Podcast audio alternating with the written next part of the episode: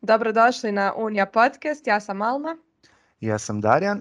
Nadam se da ste svi slušatelji dobro. Ovo je već druga epizoda Unija podcasta. Prvi put smo pričali o training daysima u Sloveniji, a danas sasvim nešto drugo. Danas ćemo pričati o LinkedInu. Znači, društvene mreže su tu s nama i za nas i tako svuda ih ima. Evo, ali danas ćemo se ogran... Kako se kaže, Alma? Da se ograničimo. Da. na LinkedIn. Znači, ovo je poslovna društvena mreža. Um, Alma, kako se LinkedIn razlikuje od Facebooka, od Instagrama, ne znam, Twittera? Pa za početak osim jel, tih nekih svojih tehničkih specifikacija jel, koje su razlike, ako su sad dosta sve društvene mreže slične i trude se da kopiraju mogućnosti ali jedni od drugih, posebno ono što je aktuelno, LinkedIn ipak nekako ostaje u tom smjeru poslo, poslovnom. Mislim da su oni u jednom periodu imali, ali da to nije baš zaživjelo kao story opciju isto na LinkedInu. Međutim, jednostavno ljudi na toj mreži ne provode vrijeme iz razloga koje provode na Instagramu da bi to bilo na nekom većem nivou. LinkedIn je isključivo neka poslovna mreža, mreža na kojoj mi možemo kreirati svoje poslovne profile, kao neki CV imati tu cijeli mreža putem koje danas sve više poslodavaca traži svoje uposlenike i dolazi do njih, mreža za promociju kompanije u tom nekom poslovnom svijetu, dosta je sad koristan za prodaju i, i za interakciju između uposlenika unutar firme, između uposlenika jel, različitih firmi koji imaju slična interesovanja i na kraju krajeva tu je mjesto na kom firme dolaze baš u, jednu super interakciju međusobno za razliku od ostalih mreža. Mislim i Instagram i Facebook se mogu koristiti za te stvari i Twitter posebno. Kada su pitanje kompanija na LinkedInu ipak to na nekom, u nekom poslovnom svijetu sa malo drugačijim ciljevima. Jednu stvar smo onda već saznali, Znači, svi slušatelji, ako tražite dečka ili curu, LinkedIn nije društvena mreža za vas. Ja čak znam jedan par koji se upoznao preko LinkedIna a i to je moguće. I to je moguće, ali prvenstveno nije svrha. Da, da. Ok. Onda da bi bili što efikasniji na LinkedInu, šta nam treba? Kako napraviti profil? Šta, šta je onaj trigger koji, koji kako da kažem, koji razlikuje dobar LinkedIn profil od lošeg? Pa prije svega ja bih preporučila svima koji nas slušaju jeli, da, da napravi svoj LinkedIn profil, bilo da radi u Uniji ili su neki naši eksterni slušatelji, posebno studentima koji ovo slušaju. Ono, jako je dobro već od srednje škole graditi taj LinkedIn profil i nekako ga s vremenom updateati na trenutne stvari, ovaj, posebno kada govorimo o kompetencijama koje se tamo mogu dodati. jel, kao i svaki profil na društvenim mrežama nije ga teško otvoriti. uvijek imate jeli, profilnu sliku koja u ovom slučaju stvarno mora biti neka fotografija koja je nekako više za poslovnog svijeta. Ono što kompanije rade, ovaj, jeli, što je u Uniji isto jedna od ideja da svi uposlenici, da se radi fotografisanje uposlenika jel, zajedničko, tako da svi imaju unificirane fotografije na LinkedInu. Um, naravno, LinkedIn nije mreža na kojoj ćemo imati neko izmišljeno ime i prezime, to treba da stoji ono, naše puno ime i prezime. I ona prva neka stvar koju kad mi vidimo na LinkedInu, jel vidimo ime i prezime osobe, vidimo njenu fotografiju, ispod vidimo njenu poziciju unutar neke firme ili zanimanje ukoliko se radi o nezaposlenoj osobi ili ukoliko je student ovaj, većinom piše gdje i šta taj student studira. tu je jako važno da je na pravilan način taj segment popunjen, posebno unutar kompanije da su svi uposlenici unificirani. Tu možemo često vidjeti razlike da uposlenici unutar iste kompanije nemaju na isti način napisano. To nije mjesto na kojem se treba isticati naše kompetencije, što neki na primjer isto tako rade, niti naša znanja. To je isključivo mjesto na kojem će pisati da je neko diplomirani inženjer mašinstva možda, pisat će da je neko računovođa ili će pisati da taj neko radi kao sales u Unismart Accounting Slovenija. znači to, je nekako onaj prvi utisak koji korisnici mogu steći onama kada vide naš profil i to je važno za popuniti. O, šta LinkedIn još nudi? Naravno, u, na LinkedInu možemo upisati naše obrazovanje koju smo završili osnovnu srednju školu, fakultet, master, mislim, e, sav taj proces koji smo prošli tokom obrazovanja može da se unese i onda je super stvar što nas konektuje sa ljudima koji su u stvari pohađali isti univerzitet kao mi. E, na neki način nas LinkedIn meča i prepoznaje nas unutar iste skupine. E, zatim, LinkedIn će nas pitati za te kompetencije, nudi jako širok spektar svega toga programe u kojima znamo raditi. Ono što je super stvar jeste što se te kompetencije mogu ocjenjivati od strane drugih korisnika. Pa evo sada ako e, ti Darjani staviš na LinkedInu da znaš koristiti jel, servise i koji, kada je u pitanju podcast ili neki radio, ja koja sam radila s tobom i znam da si u tome dobar, mogu doći tamo i ocijenite sa ocjenom 5 da zaista imaš te kompetencije i to isto je super unutar jedne firme da se uposlenici međusobno mogu rejtati na taj način. Um, I kada su u pitanju alat u kojima znamo raditi, evo ja ću dati na osnovni primjer MS Office, možda Excel, LinkedIn nudi svoje testove. Tako da kao korisnici možemo položiti uh, testove, mislim da su 10 pitanja uh, iz Excela, mm, ne znam, ako programiri vjerovatno i iz nekih uh, znanja vezano za programiranje, ovisno je li o, o kojoj se struci radi. Ja sad govorim ono što ja znam, što je meni iz, se ponudilo kao test, jer sam stavila tu kompetenciju. Tako da na osnovu tog testa možete dobiti neke badževe na profilu da ono, ostali korisnici mogu vidjeti da vi to stvarno znate koristiti. I to su neke najbitnije stvari kada je u pitanju uređivanje samog LinkedIn profila. I kad već pričamo o tome, znači kad je reč o referencama ili bolje da kažem prošlim iskustvima, šta misliš Alma, da li, je, da i ovdje znači manje je više ili trebamo da stavimo sva iskustva koje smo imali u cijelom životu, pa makar je ovo bilo samo dva dana studentskog rada, ili šta, šta bi ti predložila? Pa moj prijedlog je uvijek da smo fokusirani na ono što je nama u tom momentu bitno. Jeli, ako ja sad govorim iz aspekta marketing menadžera, stavit ću svoja iskustva koja su mi vezana za marketing menadžera kako bih se u tom svijetu u stvari predstavila kao dobar marketing menadžer. Ukoliko ipak želim da u fokus stavim svoje primarno zanimanje, a, a to je fizika, onda ću se vjerovatno opredijeliti u iskustvima tačno na iskustva koja sam imala u oblasti fizike i koja su mi zato ono, referentna. Jer sad upravo to kada bi stavila sve to bi bilo previše podataka na, na profilu i mislim pogotovo ovo važi za studente i za nezaposlene neke stručnjake ukoliko su potrazi za poslom kao CV kada ga prilagođavamo idemo na to da je prilagođen poslu na koji se prijavljujemo. Ovdje je bitno da je LinkedIn profil prilagođen na posao koji očeku, za posao koji očekujemo da ćemo dobiti putem LinkedIna.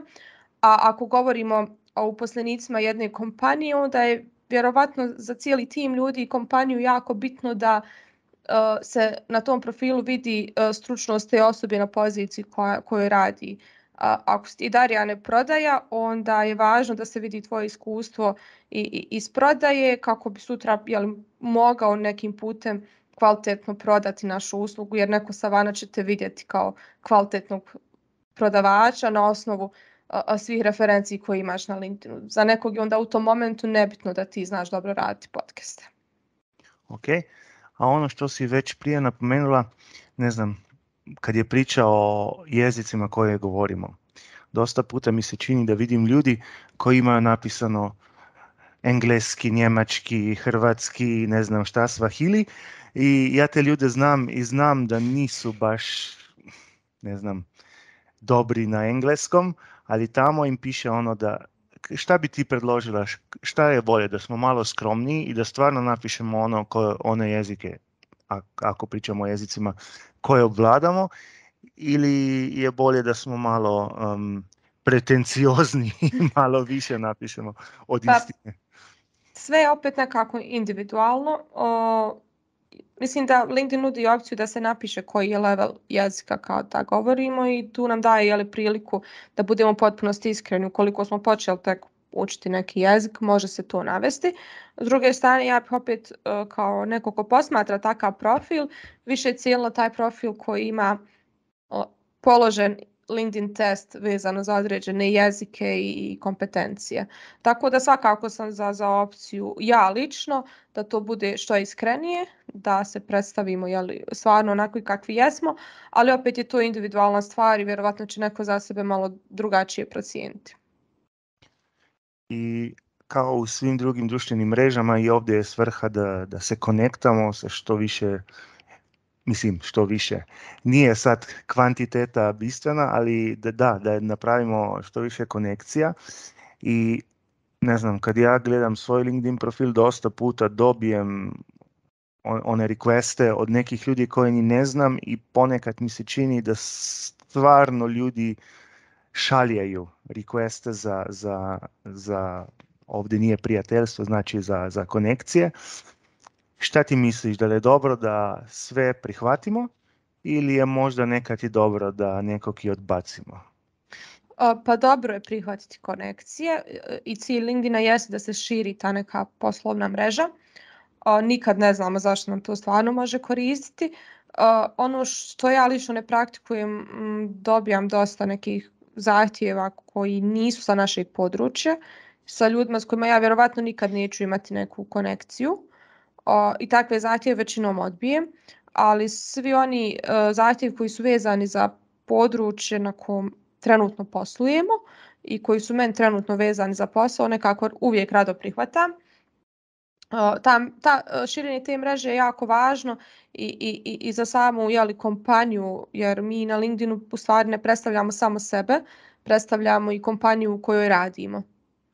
Tako da kada evo ako ćemo govoriti o Uni Smart Accounting kao računovodstvenoj kući, kada jeli, jedan računovođa ima u konekciji još sto nekih računovođa koji ne radi u Uniji i onda se kroz tu komunikaciju na LinkedInu, LinkedIn tako funkcioniše da sve mi što komentarišemo i, i, i lajkamo će izaći našim konekcijama da, da je jeli, Darija nešto lajkao ili komentarisao ili će doći nekad i notifikacija ja ću to vidjeti pa ću ja to lajkati i da taj način se ta objava, ako ćemo reći na primjer da je neka firma objavila post koji je zanimljiv, ti si lajkao, to je iskočilo pa sam onda i ja lajkala, taj post organski ima jako veliki reach, broj impresija, interakcija i svega ostaloga i to je na primjer važno za našu jel, kompaniju. Kada nešto objave na LinkedInu, ako se mi svi angažujemo oko tog posta, taj post će vidjeti naše konekcije, onda će se slika unik proširiti svim tim računovođama i ostalima koji imamo mi u, u svojim konekcijama, onda će vidjeti neku sliku Unije, a ako se još mi kao poslenici međusobno uključimo u neke zanimljive interakcije i to će naše konekcije vidjeti i onda mogu stvoriti sliku da je u stvari naša kompanija uh, jako cool, zanimljiva, pristupačna sa radnicima i, i proširit će se ta neka dobra priča o nama i među ostalim korisnicima LinkedIna. I to je, na primjer, ja sam je uzela za primjer našu kompaniju, ali za, za, za neku kompaniju koju je stvarno to fokus je jako bitno da su uposlenici i, i svi jako angažirani i da se tako nekako međusobnim interakcijama širi ta dobra priča. Isto je, mislim, jedan, jedan primjer dobre prakse koja se može iskoristiti je i kada dobijemo novog uposlenika u kompaniji, da taj uposlenik uh, objavi da je počeo raditi u toj firmi, odnosno kompaniji i, i da mi svi ostali komentaršimo, poželimo mu dobrodošlicu i onda je, mislim, to je na primjer nešto jako popularno i ti komentari znaju biti jako zanimljivi, šaljivi, ovaj, da ode stvarno u nekom dobrom smjeru i da se širi pozitivna energija i dobra priča.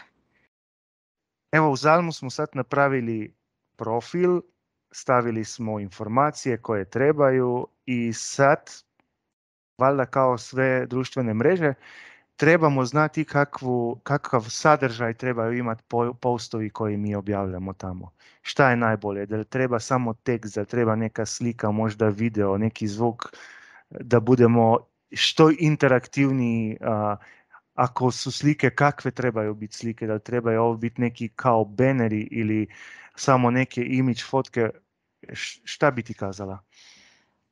Pa naravno što se tiče kontenta, mislim da LinkedIn isto kao i sve mreže najviše voli slike i videa jer jednostavno korisnici tih društvenih mreža, to jeste mi sami smo prije svega vizualna bića i uvijek ćemo prvo na sliku i video, na ono vizualno da, da reagujemo i ti opisi, ali na LinkedInu mogu biti malo duži jer jednostavno takva je vrsta mreže, ako želimo ispričati neki poslovni uspjeh ili pohvaliti nekog od kolega, nekad nam treba malo više riječi da to kažemo i to se stvarno tamo čita. Ako ćemo govoriti o stručnom nekom dijelu, ako želimo da pišemo nešto iz struke, da dijelimo savjete i treba nam malo više prostora, LinkedIn ima i opciju da se objavi blogovi direktno tamo sa, sa profila, tako da ko želi takvu vrstu da sadržaja da plasira, naravno da može. što se tiče nekog formata slika i, i, i videa, može se koristiti isti format koji koristimo i za Instagram objave i, i to se lijepo posloži sve, sve na LinkedInu. A konkretno koji sadržaj bi trebao da ide, opet je li trebamo napraviti tu neku granicu između onoga što je za Instagram, Facebook, Twitter i onoga što je za LinkedIn.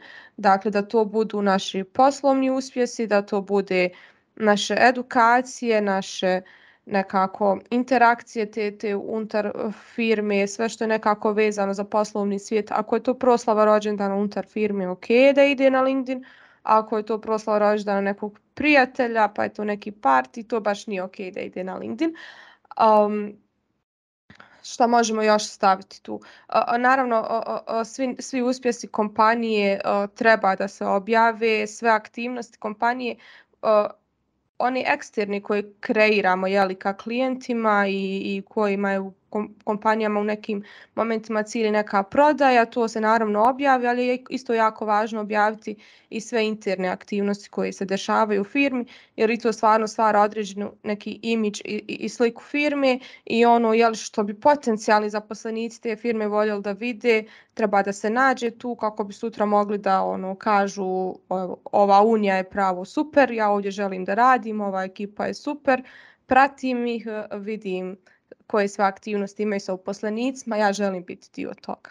Tako da je i ta vrsta sadržaja važna i dosta isto mimova imamo na LinkedInu. Ovaj, tamo su popularni, posebno ovi koji su vezani za struke, tako da ono, svakom od nas nekako se pojavljuju te vezane za posao koji radi, jer nam je takav nekako i krug ljudi na LinkedInu koji, koji se vrti i onda i tu isto možemo napraviti lijepe interakcije sa kolegama. I još bih da istaknem ankete koje se mogu praviti na LinkedInu, isto su jako super. Popularno je sad da, da se stavlja ako se slažeš sa ovim lajka, ako se slažeš sa nečim drugim onda stavi srce. Ovaj, to je ono čisti, čisti neki uh, fazon da se skupi što više lajkova, što više interakcija na objav, da taj profil postane što popularniji, tako da to ne bih nikome savjetovala, jer LinkedIn ima opciju ankete koja se postavi i onda imamo neke konkretne rezultate. Super, evo sad smo riješili i sadržaj i sad u LinkedInu imamo i, mogućno, i mogućnost in-maila, znači da svoje prijatelji, znači kontakte, nisu prijatelji, ovo su poslovni kontakti i kontaktiramo, znači neka poruka koja je samo za njih. A, pa kad bi ti ovo koristila, kad ne bi koristila, kako misliš, kako pa pristupati u ovom e-mailu? Ono što je sve više popularno jeste prodaja putem LinkedIna. Znači kompanije sve više putem LinkedIna prodaju svoje usluge i pronalaze svoje klijente upravo stupajući u direktne kontakte putem jeli, konkretno poruka, tako da je ta opcija ono, za te svrhe ok.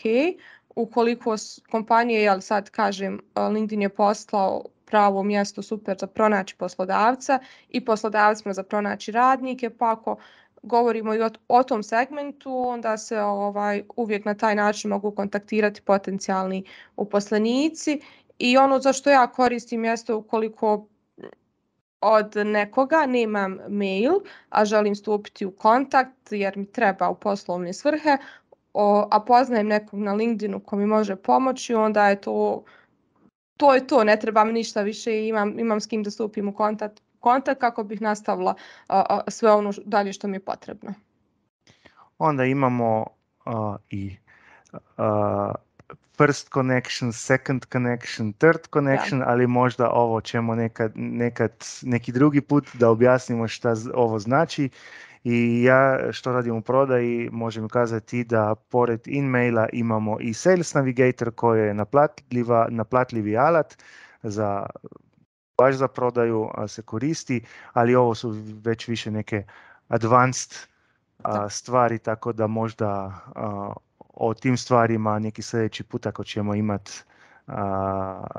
još, jednu, još jedan podcast na ovu tematiku. Možemo, možemo samo Darjane spomenuti jel, da postoji i, i plaćena ta verzija Lindina, e, profesionalna, ko želi, u, kroz tu jel, već imamo neke malo veće mogućnosti i to je stvarno kad je neko baš fokusiran svom svojom karijerom i bitan mu je da ima taj, taj LinkedIn, onda mislim da se isplati i, i, i uzeti plaćenu verziju. Možemo spomenuti samo taj first, second i third connection, ono možda većina ne zna šta to znači. Kada vidite, mislim vrlo jednostavno govori koliko vaših kontakata, odnosno osoba vas dijeli do tog kontakta. Znači, ako je prva konekcija, znači da postoji neka već konekcija između nas. Ako je druga konekcija, dakle dijeli nas jedna nekako osoba preko koje možemo doći do te osobe. Mislim, to je generalno u nekom, ako govorimo i svijetu o marketinga, PR-a i novinarstva, e, e, zanimljiva je jedna ta ima činjenica, pa eto LinkedIn je malo to ovaj, iskoristio sebi da ako trebamo doći do nekog kontakta, na primjer za intervju, može i ti Darjan, to jako dobro znaš, postoji teorija koja je dokazana da je uvijek četvrta osoba ta do koji ćemo doći. Trebaju nam maksimalno tri osobe između koje ćemo kontaktirati, četvrta je ta koja nam treba. Tako da je LinkedIn to malo preslikao ovaj, kod sebe na platformu. I ja bih još nešto da se samo nadovežim. često se postavlja pitanje ako motivišemo uposlenike unutar kompanije da budu aktivni na LinkedInu, da li ćemo ostati bez njih, to jest da li će neka druga kompanija da nam ukrade uposlenike. i, I to je nekako često pitanje jer ovaj, upravo zbog činjenice da su jeli, da se uposlenici sve više traže putem LinkedIna. Moje mišljenje je da je to ne znači 100% da će ih jeli, ukrasti da kažemo jer upravo uposlenice unutar kompanija zadržavaju zbog nekih drugih stvari, zbog uslova koji jesu takvi kakvi jesu, povoljni za njih, a ne zbog toga što su dobili drugu pondu na LinkedInu, jer vjerovatno uposlenik koji već razmišlja da promijeni kompaniju, promijenit će i sa ponudom i bez ponude putem LinkedIna. Tako da mislim da je za kompaniju više važno da ima aktivne uposlenike na toj platformi. Evo pa sad da samo skratimo ono sve, sve što smo kazali na malo opušteniji način. Znači, Može. prvo da se odabere dobro profilna slika koja nije iz plaže ili iz rođendana. Ovo treba biti malo ozbiljnija fotka onda trebamo staviti neke relevantne informacije u svoj profil, znači poslodavce ili neke poslovne partnerje baš ne zanima da možda radi partijama o vikendima i to, tako da ovo možda ne ide u profil i onda i sadržaj postova svih ovih objava koje napravimo isto dobro da je iz nekog poslovnog svijeta ne ono što smo imali za ručak i, i, i gdje smo bili na odmoru i te stvari, ovo baš nije bitno za, za LinkedIn i možda um, još to, ako volite stokat ljudi na LinkedInu, ovo nije baš dobro jer svaki vidi koga je pogledao. Ali, ali ko ima pro plaćnu veziju, onda može da stalka po LinkedInu. Da. Mali trikovi, ali koštaju u ovom slučaju. Super, evo, ja mislim da smo neke stvari objasnili, barem ono, za one koji se prvi put uh, sretneo sa LinkedInom i koji možda još nisu napravili profil, ali razmišljaju o tome. Tako da ja mislim da će im biti ovo baš dobra informacija da i sami idu u ta, u ta svijet a, društvenih mreža i da možda još tamo počnu da grade svoju poslovnu mrežu. Mi smo, jel, kao uvijek, Darjane, za naše slušatelje otvoreni za pitanja i komentare. Nakon prošle emisije smo imali nekoliko i pohvala, imali smo i, i kritiku da Darijan puno priča. Se nadam da ovaj put neće biti da sam ja puno pričala. Takvi su nam koncepti ovih naših kratkih epizoda. Uh, imali smo i komentara na YouTube što, mu je, što mi je drago i pohvala od naših kolega, tako da evo, nadam se da idemo u pravom smjeru i da ćemo nakon ove epizode imati još više pitanja, tako da možemo na njih da odgovorimo. Vrlo rado ćemo da odgovorimo. Eto, mislim da je to to. Pratite to nas to. na svim I, platformama. I share, like, subscribe i komentar i to je to. I čujemo se za dvije sedmice ponovo. Ćao. Čujemo se, čao.